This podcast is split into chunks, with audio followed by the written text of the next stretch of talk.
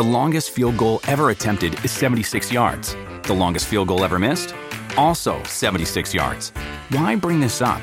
Because knowing your limits matters, both when you're kicking a field goal and when you gamble. Betting more than you're comfortable with is like trying a 70 yard field goal. It probably won't go well. So set a limit when you gamble and stick to it. Want more helpful tips like this? Go to keepitfunohio.com for games, quizzes, and lots of ways to keep your gambling from getting out of hand. Saquon Barkley will be out four to eight weeks, Jalen Ramsey takes the day off, and Cam Newton has already been ruled out for week four.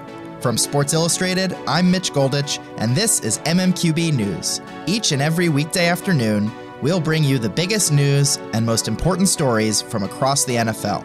Here's what you need to know for Monday, September 23rd.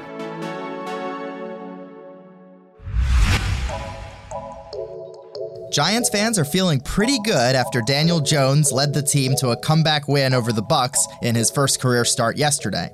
But the team's best player also went down in what was the most significant injury league-wide in week 3.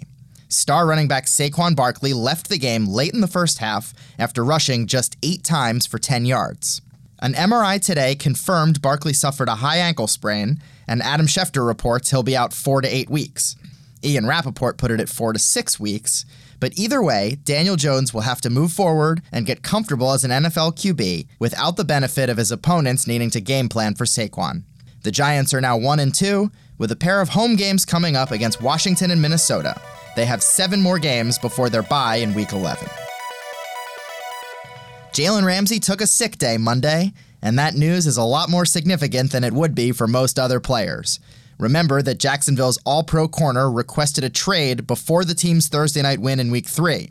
After no trade was agreed to, Ramsey played on Thursday night, even though that decision came with obvious risks. After the win Thursday, Schefter reported that Ramsey was adamant he still wanted to play somewhere else, but said that the team wasn't interested anymore in trading him away.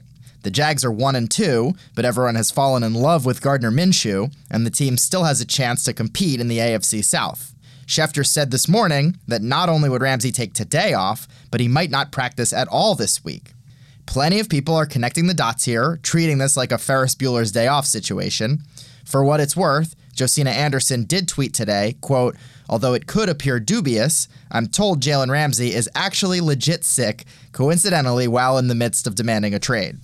And here's head coach Doug Marrone when asked about Ramsey today. How did you find out? When did you find out that Jalen was sick?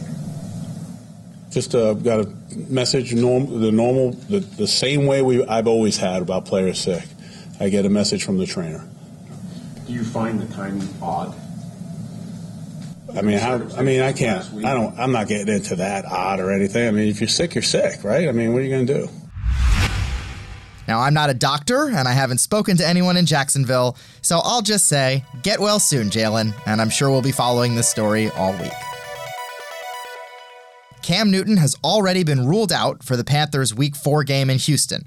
Kyle Allen played well yesterday, throwing for 261 yards and four touchdowns in Carolina's win over Arizona. Now he gets another week under center.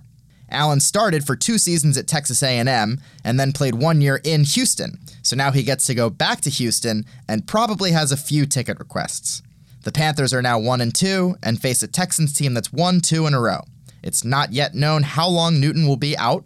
He injured his foot in the preseason and then re-aggravated it in a Thursday night game in week 2.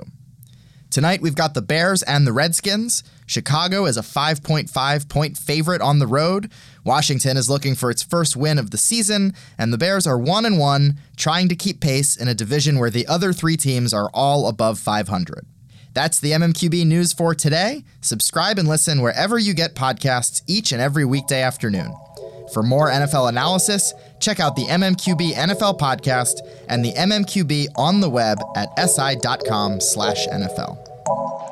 Oh.